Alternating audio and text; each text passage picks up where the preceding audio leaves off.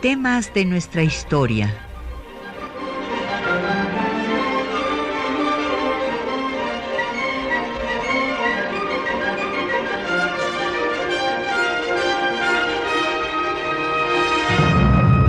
Un espacio que difunde el conocimiento del pasado para comprender nuestro presente.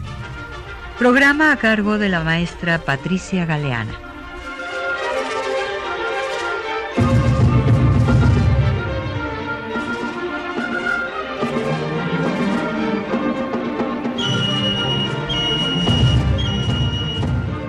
Bienvenidos a Temas de nuestra historia. Hoy tenemos un programa especial. Vamos a transmitir la conferencia de la doctora Patricia Galeana, Las relaciones México-Estados Unidos, un recuento histórico, con la que dio inicio el diplomado México-Estados Unidos-Canadá, una dimensión internacional y regional del Centro de Investigaciones sobre América del Norte de la UNAM. Como cada viernes, en temas de nuestra historia tenemos libros para nuestros radioescuchas. En esta ocasión tenemos para ustedes el libro El águila bicéfala, las relaciones México-Estados Unidos a través de la experiencia diplomática, del embajador Walter Astieburgos, editado por Planeta. Llámenos, háganos llegar sus preguntas y comentarios a los teléfonos 55 36 89 89 al 01800 505 26 88 desde el interior del país sin costo o deje un mensaje en el correo de voz al 55 23 32 81 o al correo electrónico temas de nuestra historia arroba yahoo.com.mx. También puede comunicarse con nosotros vía Twitter en arroba temas historia o por Facebook, diagonal temas de nuestra historia UNAM. Escuchemos a la doctora Patricia Galeana. No podemos hacer un estudio de las relaciones México-Estados Unidos si no vemos sus antecedentes históricos. La historia diplomática es indispensable para todas las personas que se dedican a las relaciones internacionales y prueba de ello es que en el siglo XIX mexicano cuando se fragmentó el Ministerio de Asuntos Interiores y el de Asuntos Exteriores. Siempre se mantuvo la unidad del archivo en el de Asuntos Exteriores. ¿Por qué? Porque pues era fundamental contar con los documentos eh, probatorios para todas las negociaciones internacionales que nuestro país tenía que ventilar por diferentes asuntos. Quiero hablar de los orígenes de lo que se llamó las dos Américas. Y evidentemente de esta diferencia entre las dos Américas, pues hay una diferencia histórica, una diferencia geográfica y cultural que es lo que por mucho tiempo ha dificultado a veces las relaciones entre México y Estados Unidos. ¿Por qué? Porque México, en la Nueva España, pues era la frontera de Iberoamérica, de la Iberoamérica católica, sin tolerancia de cultos y eh, contraria justamente a la eh, cultura de la religión protestante. Entonces esto llevó a que hubiera por mucho tiempo una eh, relación no solo difícil, sino no, no se deseaba por los sectores más católicos y conservadores de la sociedad mexicana y de los gobiernos que tenían esta línea política pues no se deseaban las relaciones con el vecino del norte al que se le consideró el enemigo natural. Y esta eh, política, eh, seguida por toda la etapa virreinal, va a ser difícil de desterrar después en el México independiente. Eh, la idea de que el país vecino anglosajón protestante tiene la religión equivocada y por lo tanto es contrario a las ideas que se profesan en el país como religión única, va a tener un peso muy importante en las relaciones entre los dos países. Por otra parte, hay que tomar en cuenta que la Nueva España es la joya de la corona española.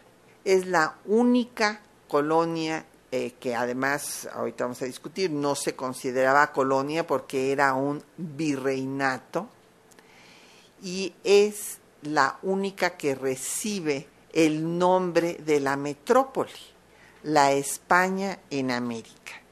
Esto va a tener un eh, peso importante también porque en el inicio de la vida independiente y antes de que venga la guerra de conquista territorial que Estados Unidos le infligió a México a mediados del siglo XIX, se considerará inclusive muy superior al vecino del norte, porque está en este territorio que además fue evangelizado por la Virgen de Guadalupe en persona, bueno, vino, se apareció y vino a eh, fortalecer el catolicismo, le hace tener un sentimiento a los novohispanos de superioridad inclusive respecto de toda Hispanoamérica y desde luego, repito, de sus vecinos del norte.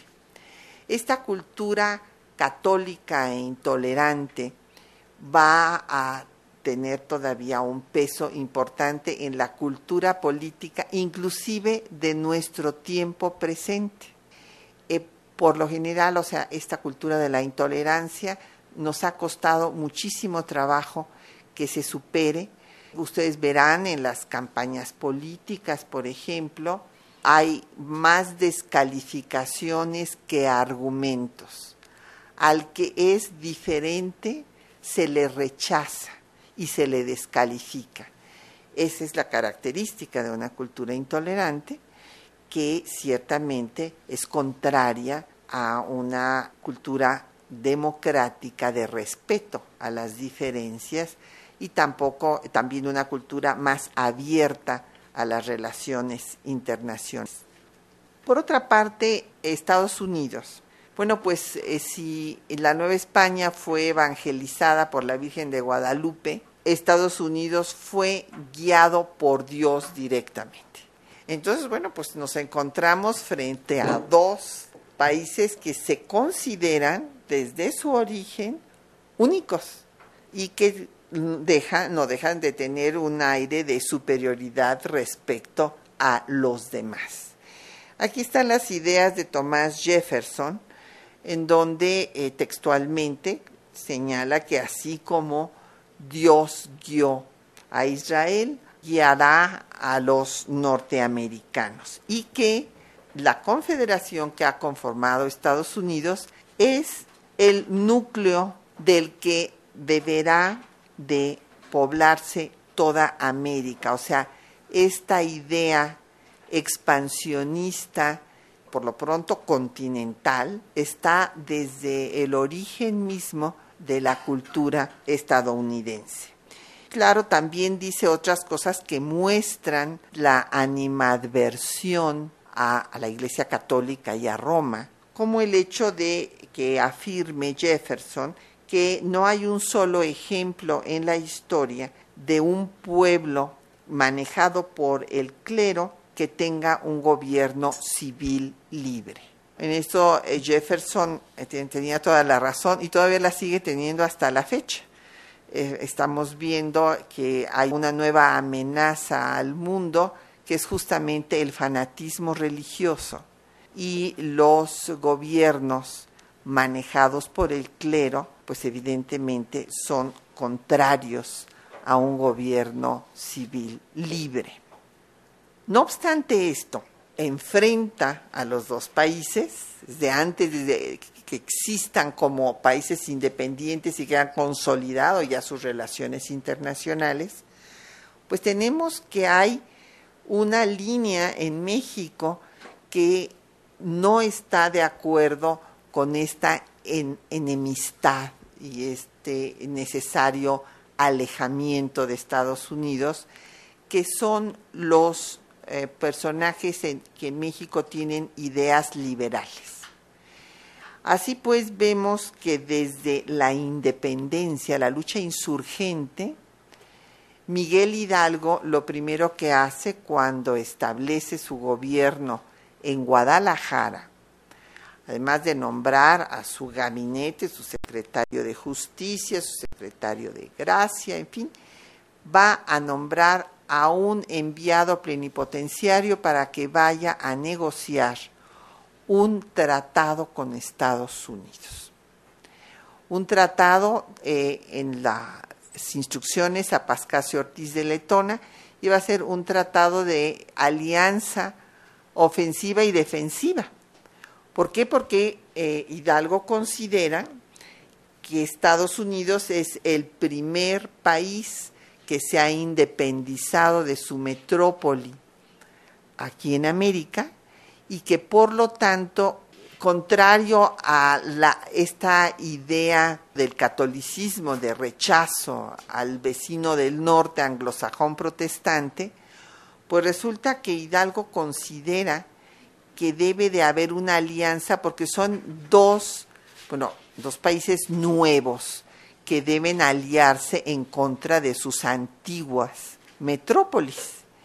Lamentablemente, Pascasio Ortiz de Letona es aprendido por los realistas y decide eh, suicidarse para no revelar eh, su misión. Posteriormente, el Congreso de Chilpancingo, que logra reunir Morelos eh, con más talento militar, no más talento político ni cultura que su maestro, hay que entender que el intelectual, el maestro es Hidalgo, Morelos es el operador. Morelos tiene una magnífica estrategia militar y logra el eh, dominar una parte considerable de lo que eran las provincias de Oaxaca y la que él mismo creó, que le puso el nombre de Tecpan, en lo que actualmente corresponde al estado de Guerrero, y logró reunir ahí al Congreso de Chilpancingo que ya había planeado reunir Hidalgo. Pero a Hidalgo no le alcanzó la vida y a Morelos sí. Y este Congreso de Chilpancingo va a designar a José Manuel de Herrera para que lleve a cabo la misma misión que había encomendado Hidalgo a Pascasio Ortiz de Letona, ir a buscar una alianza con Estados Unidos. José Manuel Herrera no llega más que a Nueva Orleans y nunca puede tener contacto con eh, Washington y va a fracasar este intento en el proceso insurgente. Después, bueno, se consuma la independencia de México, y se van consumando otras independencias de Hispanoamérica. Y entonces viene la declaración del presidente James Monroe en 1823, que señala que cualquier atentado de cualquier ataque, intento de reconquista que los eh, antiguos imperios europeos quieran hacer sobre y sus antiguas posesiones en América será considerado como un ataque a Estados Unidos. Esta doctrina Monroe, que después, bueno, pues nosotros la hemos visto como eh, y se convirtió en América para los estadounidenses. Originalmente fue inclusive invocada por estos países nuevos de Hispanoamérica cuando había intentos de reconquista o presiones de las potencias europeas. Se acogían y, hacían uso, llamaban a la doctrina Monroe. Pero como repito, bueno, pues después esta doctrina se va a convertir en todo el continente zona de influencia y de control de Estados Unidos. En el siglo XIX este sería el cuadro de los principales tratados que se negociaron entre México y Estados Unidos. Uno de comercio, después de la pérdida del territorio nacional, el 48, la venta de la mesilla y un tratado comercial. Y hubo varios tratados no ratificados que por lo tanto son insubsistentes. No les deberíamos de llamar tratados, sino proyectos de tratados, como es el Lecher Gómez Pedraza, MacLean Ocampo y Corwin Doblado. El primero, el Tratado de Amistad, Comercio y Navegación, lo va a suscribir el que fuera canciller en diversas ocasiones, Lucas Alamán, que es sin duda el personaje más destacado del conservadurismo mexicano del siglo XIX y yo diría en general no encuentro otro que haya tenido realmente eh, capacidad estadista como sí lo tuvo Lucas Alamán. Lucas Alamán estaba persuadido de que la que había sido la única Nueva España debería de ser la cabeza de toda Hispanoamérica. Y diseñó toda una estrategia de política exterior en ese sentido. Por eso digo que fue el único que diseñó dentro del conservadurismo mexicano una estrategia de política exterior a largo plazo. Esto es no nada más una política coyuntural para el tiempo en el que él era el canciller, sino una política a largo plazo que hiciera de toda Hispanoamérica lo que él llamó el pacto de familia. Él señaló que Hispanoamérica pues, era una familia, una familia dividida por las distancias geográficas, pero que debía superar estas distancias y manejarse eh, ante el contexto internacional como una unidad, porque tenía de facto una unidad histórica, una unidad cultural y que los gobiernos deberían de actuar en forma unida también. Él era contrario a las relaciones con Estados Unidos, sin embargo, pues entendía que estas eran indispensables y por eso firma este tratado de amistad, comercio y navegación, en donde ya se plantea la necesidad de que haya rutas comerciales protegidas militarmente. También eh, había que dejar llegar a los barcos estadounidenses y estas rutas eh, comerciales protegidas militarmente pues van a ser difíciles de ponerse en práctica pero se consideraban indispensables dado el bandolerismo que existía una vez terminados los 11 años de lucha insurgente. Se había disuelto el consulado de comerciantes, que era el que mantenía los caminos durante la época novohispana, y los gobiernos mexicanos no estaban en ese momento en posibilidad de garantizar la seguridad de los caminos y de las mercancías. Eh, sin embargo, eso nada más se esbozó aquí. Ahora bien, Estados Unidos es un país de migrantes. Así se formaron las trece colonias de Nueva Inglaterra, con migrantes de diferentes partes, no solamente de la propia Inglaterra y de diferentes partes de Europa. Y esto les hizo que tuvieran que tener eh, tolerancia religiosa. Es más, venían la mayor parte de los colonos originalmente a Nueva Inglaterra con la idea de practicar aquí su religión es el caso de cuando se establece la iglesia anglicana, como ustedes saben que subsiste hasta la fecha en el Reino Unido, y los puritanos, por ejemplo, pues no se sienten a gusto, no tienen las suficientes libertades en la este, Inglaterra anglicana, y es una de las causas de migración pero también migran irlandeses católicos. Entonces, hay una pluralidad religiosa que les impone la realidad desde su propio origen y esto los lleva a tener una cultura tolerante ante iglesias diferentes. Pero esta migración no solamente se da en el periodo de las trece colonias, sino que se continuará dando pues hasta la fecha. Y esta migración va a necesitar de más territorio.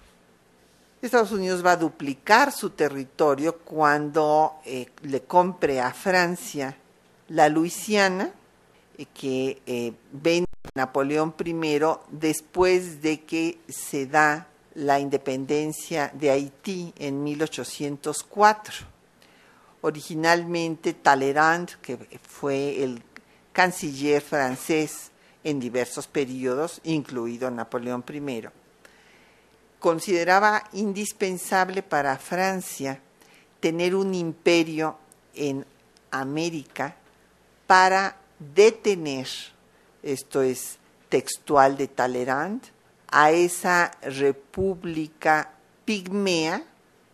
él hablaba de los frontiermen, o sea, los hombres de frontera, que iban modificando esa frontera permanentemente.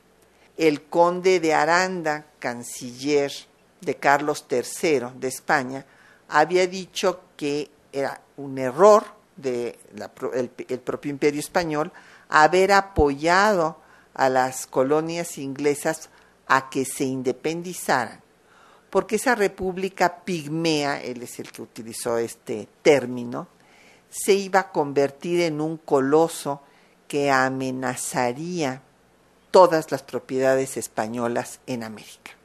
Y bueno, hubo varios, como ven ustedes, que vieron esta tendencia expansionista de estas trece colonias, que seguían recibiendo migrantes y que se les ofrecía tierras, tierras que fueran conquistando.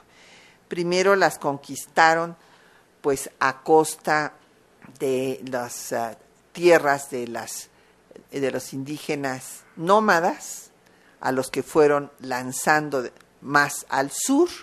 Después compraron la Luisiana, con lo que duplican su territorio y después presionan a España para tener las Floridas con el Tratado de 1819 entre eh, que el canciller fue Luis de Onís por parte de España y en este tratado eh, Luis de Onís también ya vuelve a, lo mismo que ya había dicho el conde de Aranda y que había dicho Talleyrand de cuidado con Estados Unidos. Luis de Onís dice no se van a quedar satisfechos nada más con las Floridas. Entonces, esto es un peligro para las posesiones españolas en América. El eh, mapa de Luis Dionis está ahí en el Archivo General de la Nación. Es muy emocionante poder verlo. Así pues, todos los embajadores que vinieron a México desde Joel Robert Poinsett en adelante, todos vinieron a comprar territorio. Siempre hacían ofertas a México. México, eh, decían ellos, pues necesita recursos, pues, y tiene una cantidad de territorio despoblado y que no puede gobernar, pues entonces que nos venda a nosotros ese territorio. Pero los mexicanos tenemos esta eh, pues idea un tanto podríamos llamar patrimonialista que heredamos de los españoles también de que no no se puede vender el territorio. Entonces pues no se aceptaban todas estas presiones. Entonces Poinsett en 29 Gadsden en 52 y así Forsyth, eh, McLean, Corwin, todavía a la Cámara de Comercio de Los Ángeles quería comprar la Baja California en 1889. O sea, es un proceso que se da. Esto va a suceder hasta que En 94, William Seward, el secretario de Estado estadounidense, que también tuvo varios periodos, fue secretario con varios presidentes, dijo ya no nos hace falta más territorio, lo que hay que dominar es su economía. Pero antes de esto, todo el tiempo fue permanente la presión de venta de territorio. Como México no aceptaba vender su territorio, pues entonces empezó a haber diferentes presiones hasta venir ya una invasión y guerra de conquista territorial. En 36 van a eh, aprovechar que se establece una constitución centralista, las siete leyes de 1836, porque aquí en México se discutió, como ustedes bien saben, en un principio, eh, cómo resolver el dilema de la organización nacional, y entonces, pues Hidalgo y Morelos estuvieron por la República, mientras que Allende, Ignacio López Rayón y después Iturbide estuvieron por la monarquía, como el sistema de gobierno adecuado precisamente para ese carácter de cabeza de Hispanoamérica que debería de tener México. Y bueno, fracasó el primer imperio, pero eh, la idea de que la solución para México era una monarquía continuó hasta que cae Maximiliano y es ejecutado en el Cerro de las Campanas en 1867. O sea, todo este periodo de 21 a 67, eh, la idea de la monarquía subsiste y cobra fuerza en cada crisis de la República. En el ínterin hay también otros dos proyectos de república, la república unitaria y la república federal, al estilo de Estados Unidos, o la república unitaria al estilo de las repúblicas francesas. En este sentido, en 36 ganan los centralistas. Y cuando ganan los centralistas, pues Texas se declara independiente, porque se dice que se ha roto el pacto federal. Pero en realidad, pues México había tenido mucho problema para poblar estos grandes territorios que le pertenecían por un tema también central. Tenían que ser católicos todos los colonos. Y bueno, pues habría tenido que vaciar Irlanda y venirse para acá los irlandeses porque otros países católicos no migraban como sí migraban los países protestantes. Y entonces, pues no, todos los proyectos de colonización que hubo durante todo el siglo XIX fracasaron porque había intolerancia religiosa establecida en las constituciones. Así pues, se había permitido que pasaran tejanos al territorio que pertenecía a Coahuila, era Coahuila y Texas. Y no había el control suficiente como para verificar cuántos pasaban y si realmente eran católicos. Entonces, claro, en 1836, cuando se separan de México por la constitución centralista, pues resulta que todos son, la mayor parte son protestantes, y son estadounidenses realmente y van a tener el apoyo del gobierno de Estados Unidos para consolidar su independencia y después su anexión en 1845 y más adelante vendrá entonces la discusión por la frontera entre Texas y el resto de México y la tesis de los norteamericanos será que dos países tan diferentes deberían de estar separados naturalmente. Y la separación natural era el río Bravo, que por cierto ahorita ha perdido todo su cauce, pero bueno, era un río respetable en aquel entonces. Y no el río de las nueces, un río pequeño ahí por San Antonio, que era la verdadera frontera, como consta en el Tratado de Onís, que, cuyo eh, eh, texto y mapa está en el Archivo General de la Nación. Entonces viene la discusión y pues México argumenta que es el río de las nueces, ellos argumentan que es el río Bravo y lo que pasa es que viene la, eh, bueno, primero la separación, ya lo habíamos dicho, la separación fue Andrew Jackson el que le dio armamento a Samuel Houston para eh, ver, eh, separarse. Y eh, la guerra de México con Estados Unidos pues es una guerra obviamente provocada.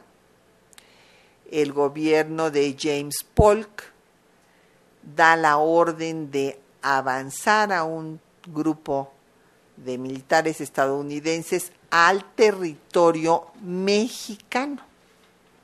Déjenme decirles que esto inclusive lo argumentó en el Senado norteamericano nada menos que Abraham Lincoln, porque Polk argumentó eh, que ah, como se dio una escaramuza y hubo algunos muertos en esta incursión, Polk argumentó ante el Congreso que se autorizara armas y recursos para lavar el honor estadounidense que había sido manchado con estas eh, muertes. Y entonces eh, este Lincoln le dijo, bueno, nada más que fueron muertes en su territorio.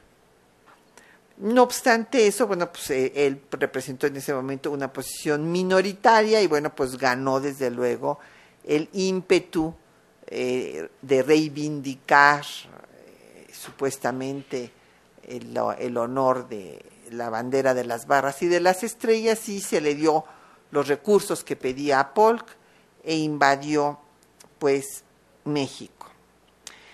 Eh, después de la pérdida de... hay muchas cifras en cuanto a las pérdidas de vida, pero bueno, se habla de seis mil soldados en combate y 4.000 civiles muertos por parte de México.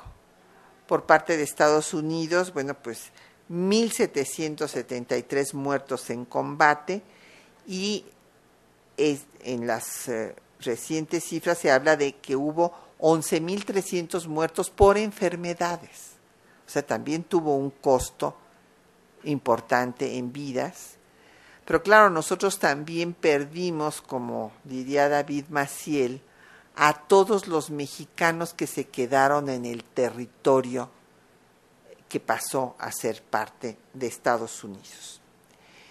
Eh, México con esta guerra eh, se convirtió en una potencia continental.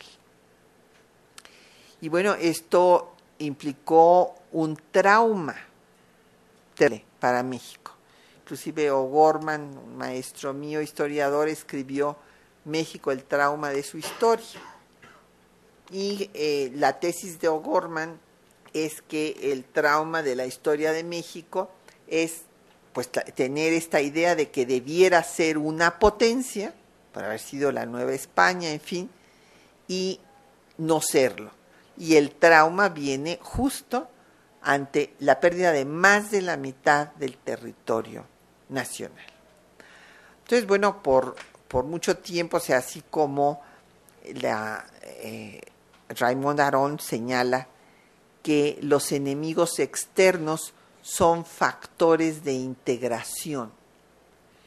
Y en efecto, primero fueron los españoles el factor de integración, la lucha en contra de los españoles por la independencia sirvió de cohesión nacional y después va a ser la animadversión hacia el vecino del norte, la animadversión a Estados Unidos por esta pérdida irreparable que en efecto causa un trauma tal que hay que leer los apuntes para la guerra de Estados Unidos eh, con las descripciones desoladoras de los intelectuales de la época que estuvieron conscientes de lo que esto significaba.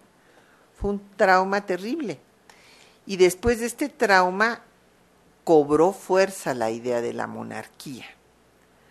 Porque, pues, Lucas Alamán decía, ya ven, si nosotros no nos constituimos en una monarquía con un monarca de verdad, porque el argumento que se utilizó para decir que había fracasado el primer imperio no era el sistema monárquico per se, sino era que Iturbide no pertenecía a ninguna casa dinástica, era un improvisado.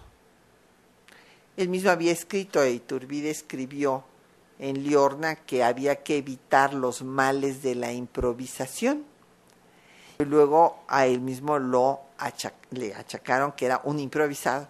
Entonces el problema no era el régimen monárquico, el problema era quién encabezaba esa monarquía.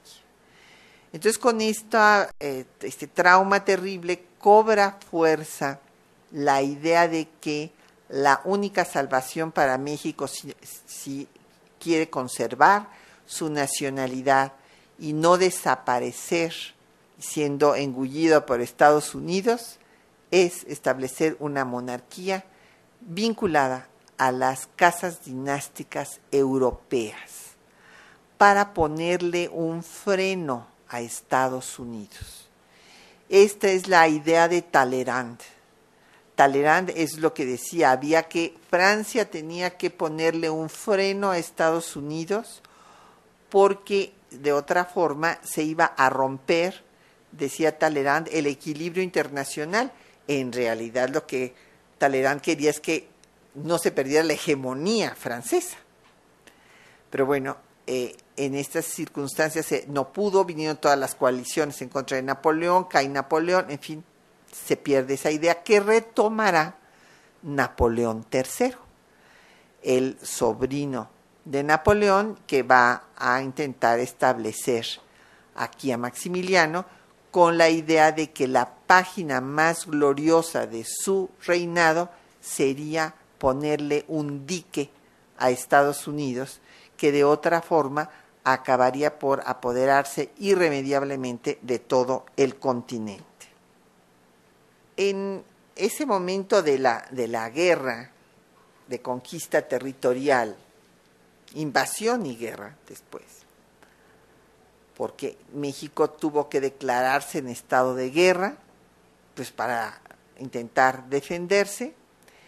Hubo de declaración, una célebre declaración que se convirtió en doctrina, el destino manifiesto.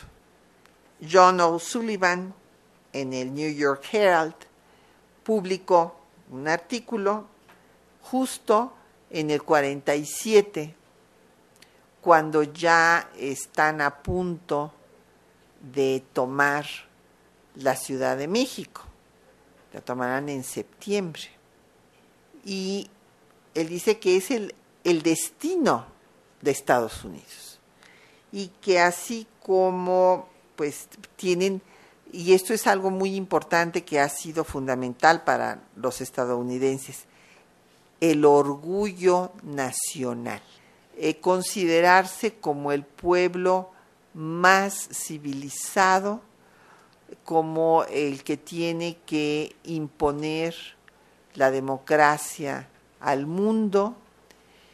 En fin, y esto es lo que escribe Sullivan. Dice que el derecho que tiene Estados Unidos de expandir sus fronteras pues es, providencial, o sea, está siguiendo las ideas de Jefferson.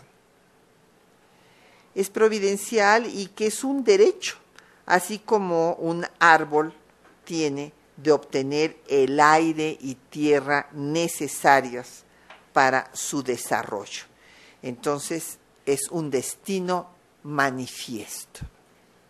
Eh, después de una serie de discusiones que se dan en México sobre pues la situación en la que estaba el país, hubo algunos renuentes a firmar el tratado, como fue Melchor Ocampo, gobernador de Michoacán en ese entonces, que se trasladó, se trasladó a Querétaro, que fue donde se estableció el gobierno provisional, una vez que Santana, eh, después de ser derrotado, se va del país y deja un presidente provisional, Manuel de la Peña y Peña, y ahí va Ocampo a decirles que no deben de firmar el tratado de paz.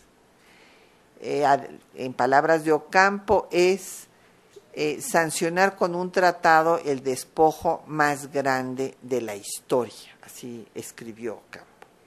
Que el país se debe de organizar en un sistema de guerra de guerrillas y que acabará por desgastar al ejército estadounidense y éste se tendrá que retirar por donde vino sin lograr su objetivo. Cómo en efecto van a ser los franceses, el ejército invicto de Napoleón III, que después de cinco años de ocupación va a tenerse que retirar con sus propios honores sin lograr consolidar al imperio de Maximiliano, precisamente porque entonces sí se da la cohesión que no se dio en 46-48. ¿Por qué? Bueno, desde luego porque son procesos distintos. En eh, la guerra, la invasión y guerra de conquista de Estados Unidos, pues bajan del norte hacia la capital y entran de Veracruz hacia la capital en una pinza, ¿verdad? Y hay regiones del país que no, en donde pues no llegan ningún soldado norteamericano. Es un movimiento rápido y definitivo. Mientras que en el caso de eh, la intervención francesa y el Segundo Imperio, pues llegan, pero hay un gobierno que resiste que es el de Juárez, y que organiza esa resistencia, no puede presentar batalla después de la batalla del 5 de mayo en el que lograron detener el avance un año. Después de esto ya son casi 40 mil efectivos los que manda Francia, perfectamente bien armados, experimentados, lo más granado pues, eran los triunfadores de Sebastopol, de la guerra de Piamonte, en fin, y se tienen que organizar en el sistema de guerra de guerrillas. Primero, el clero había recibido a los franceses y apoyado a los franceses como salvadores de la religión católica supuestamente perseguida por Juárez. Pero después eh, la población vio los atropellos que, que hacían los franceses, las carnicerías del general Dupin, por ejemplo, y empezaron a rechazar a ese extranjero que además se confrontaba con las autoridades eclesiásticas, porque resultó que era liberal. Entonces, eh, pues vino una reacción popular de resistencia y se unen a la resistencia republicana y esto acaba desgastando al ejército francés hasta que se tiene que retirar. Esto es lo que Ocampo propone en el 47, pero no tiene apoyo. Manuel de la Peña y Peña es un gobernante débil, pues es un gobernante que, provisional que había dejado Santana, considera que si se hace semejante cosa, se corre el peligro de que desaparezca totalmente México del mapa es una situación muy difícil, muy diferente. De la Peña y Peña dice que es recuperar, eso son palabras textuales, no de, de la Peña, sino del canciller Luis de la Rosa, que es al que le toca estas negociaciones, dice que es recuperar los restos de un naufragio. Han venido una serie de derrotas, está ondeando la bandera de las barras y de las estrellas en Palacio Nacional, donde estuvo nueve meses, y entonces pues temen en que triunfara la posición de All México, que sí la hubo en eh, Estados Unidos, pero que fue desechada por racismo, básicamente. Un momento en que dijeron, no, no, no, no, este, hay que tomar todos los territorios que están menos poblados, porque si no nos vamos a meter en un berenjenal. Y por eso no prosperó la idea de All México. Y eh, pues Ocampo renunció a la gubernatura de Michoacán porque tampoco lo apoyaron los michoacanos y entonces pues se firma el Tratado Guadalupe Hidalgo, eh, se pierde más de la mitad del territorio, se establece la frontera en el río Bravo como ellos querían y se dan 15 millones de indemnización por daños y perjuicios. El otro tratado, eh, que bueno, realmente no es tratado, sino proyecto de tratado, es el Lecher Gómez Pedraza. Resulta que en el, tratado que sí lo fue, el Guadalupe Hidalgo, de 48, no eh, se quedaron con todo lo que hubieran deseado. Y ustedes me dirán, pero ¿cómo es posible si se quedaron con muchísimo? Sí, pero les faltaba algo que siempre eh, habían querido la, la siguen queriendo, bueno, nada más que ahorita ya la tienen controlada por otras formas. La península de Baja California y el paso por Tehuantepec. Pero ahí resulta que en el Tratado de Guadalupe Hidalgo, bueno, pues hubo, y ahí voy a tener que ir rapidísimo ya, eh, hubo eh, buenos defensores por el lado mexicano, eh, Atristain, Luis G. Cuevas, en fin, hicieron un buen trabajo de defensa. Y por otra parte, Trist, el propio representante de Estados Unidos, le llegó a escribir a sus hijos que le daba vergüenza todo lo que le estaban quitando a sus vecinos pobres. Entonces todo eso influyó para que aceptaran no quedarse con Baja California que Baja California quedara unida al territorio nacional, porque si hubieran bajado un poco más la frontera, pues se hubiera convertido en una isla. Y Tehuantepec no pudo entrar en el tratado porque resulta que Santana le había dado la concesión a un compadre suyo de Garay para que hiciera el canal o el paso que pudiera hacerse este no había conseguido recursos, se había acabado vendiéndole la concesión a los ingleses. Y en ese momento los ingleses, eh, la corona británica no había decidido si quería o no encargarse de abrir el paso por Tehuantepec. Y esta fue la razón por la cual Tehuantepec no entró en el, en el tratado. Entonces querían más territorio y querían Tehuantepec y el proyecto de tratado Lecher Gómez Pedraza es lo que eh, establecía, quería que se les diera el paso por Tehuantepec, que ya Macintosh, el inglés, había vendido a Hargus, que era uno de los millonarios de Estados Unidos dedicados también a las comunicaciones. Sin embargo, no se aceptó este tratado porque no permitía intervenir militarmente en el paso de Tehuantepec, sino a solicitud expresa, y no reconocía la concesión de Garay, o sea, la concesión que, ya en ese momento estaba en manos de un empresario estadounidense que era Hargus.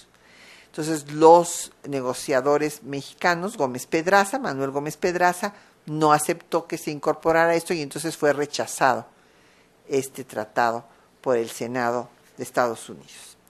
seguirán presionando y las presiones pues van a ser muy difíciles si se dan, imagínense, no es lo mismo negociar antes que después de, de la invasión y guerra de conquista. Entonces aquí era mucho más difícil la negociación y en 1853 viene nuevamente a pedir que se baje la frontera. Gadsden quería que se bajara a la mitad de lo que actualmente es el estado de Chihuahua, pero en línea recta. O sea, la mitad de todos los territorios del norte querían Baja California y querían el paso por Tehuantepec. Eh, siguieron discutiendo, ahí hizo un buen trabajo el Manuel Díez de Bonilla, que era el canciller, y logró dar lo menos. El argumento para hacer esta modificación a la línea fronteriza era que Estados Unidos necesitaba comunicar sus eh, territorios del este con los del oeste y se les atravesaban las montañas rocallosas, entonces no podían hacer un ferrocarril. Por lo tanto, necesitaban más territorio mexicano para poder pasar por este territorio y comunicar lo que era originalmente sus territorios y lo que le habían quitado a México. Entonces necesitaban más. Finalmente se les vendió la mesilla, este valle que permitía que hicieran su comunicación eh, de punta a punta del continente para sus unir a los estados del este con los del oeste. Pero en este tratado ya se estableció que en, en el artículo octavo que sí se permitiría el paso por Tehuantepec incluso de militares, o sea, el paso de ciudadanos, mercancías y tropa y que se haría un tratado específico para eh, fijar los lineamientos de cómo se iba a dar este paso. Entonces, cuando viene la guerra civil en México y coexisten dos gobiernos, uno liberal y otro conservador, uno republicano y otro promonárquico, pues entonces Estados Unidos negocia con los dos gobiernos a ver quién le da más. Primero había reconocido al gobierno conservador que estaba en la Ciudad de México, que obviamente era enemigo de Estados Unidos y no quiso darles absolutamente nada. Entonces le dijeron a Juárez, muy bien, yo te puedo reconocer a ti, pero tú tienes que reconocer los compromisos internacionales que ya has asumido porque aquí está un tratado, que es el Tratado de la Mesilla, que su artículo octavo establece que habrá un paso por Tehuantepec donde podremos transitar mercancías, ciudadanos y armamento. Entonces hubo una negociación durante un año, 1859. Finalmente se firma este tratado que no solamente tendría el paso por Tehuantepec, sino de Nogales a Guaymas y de eh, Matamoros a Mazatlán, y es rechazado por el Senado de Estados Unidos. ¿Por qué? No por lo que se ha dicho de las diferencias entre el norte y el sur, sino porque prevaleció el proteccionismo sobre el libre cambismo. Resulta que lo que le habían quitado a México de territorios vino a desbalancear su situación interna y sobre todo los países antiesclavistas del norte y los esclavistas del sur. En realidad el habernos quitado todo ese territorio fue una de las causas de la guerra civil. Entonces, pues aquí estaba la situación muy complicada y tenían esa preocupación, pero no, eh, si uno analiza las discusiones en el Senado de Estados Unidos, no fue el tema de la esclavitud el que hiciera que se rechazara el Tratado MacLean Ocampo porque no cedían territorio, sino fue el, el predominio, la mayoría de proteccionistas que seguían eh, las ideas de Hamilton de proteger, que el gobierno de Estados Unidos tenía la obligación de proteger a la industria y al comercio estadounidense y que el libre comercio era nocivo para en ese momento para Estados Unidos. De hecho, Hamilton había acuñado su doctrina cuando Inglaterra había pedido a Estados Unidos un tratado de libre comercio. Y entonces Hamilton dijo que de ninguna manera, que no le convenía a Estados Unidos porque no podía competir con la economía inglesa, los textiles y toda la industria que en ese momento tenía Inglaterra, de la que carecía Estados Unidos, y que por lo tanto los ingleses acabarían adueñándose de la economía estadounidense. Nosotros no tuvimos un Hamilton después, pero Hamilton sí dejó sentada una doctrina que fue la que imperó para que se rechazara el Tratado MacLean-Ocampo que establecía desde diciembre de 1859 el libre comercio entre México y Estados Unidos. Se rechaza por eso, no se da.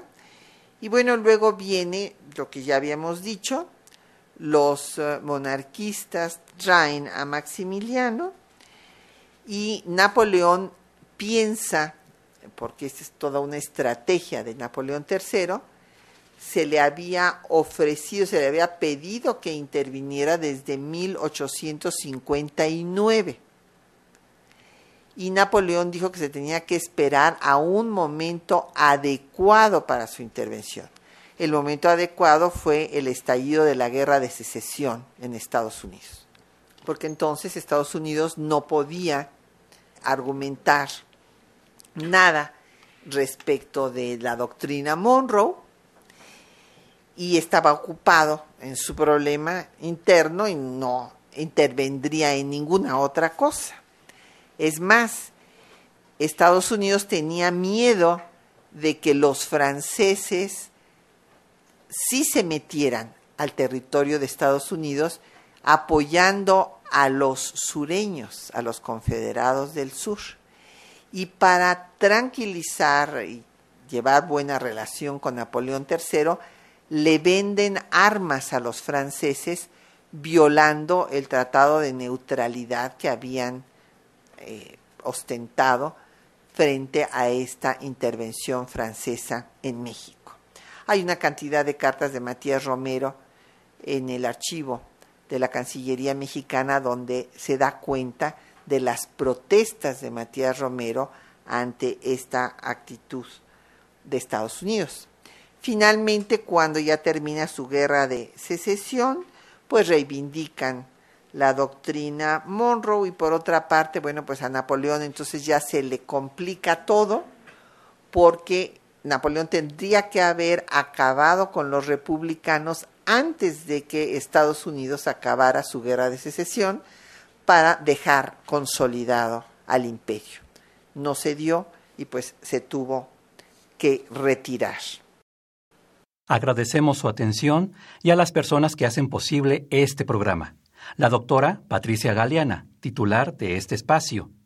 Tessa Uribe y Arfaxado Ortiz en la locución. Socorro Montes en los controles de audio, Quetzalín Becerril en la producción y Erlinda Franco con el apoyo de Beatriz Barrera en los teléfonos. Hasta el próximo viernes.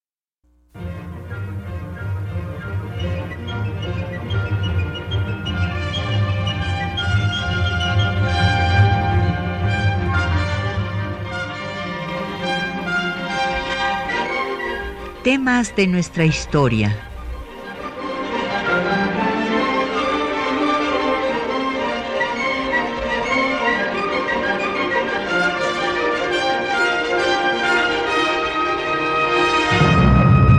un espacio que difunde el conocimiento del pasado para comprender nuestro presente. Programa a cargo de la maestra Patricia Galeana.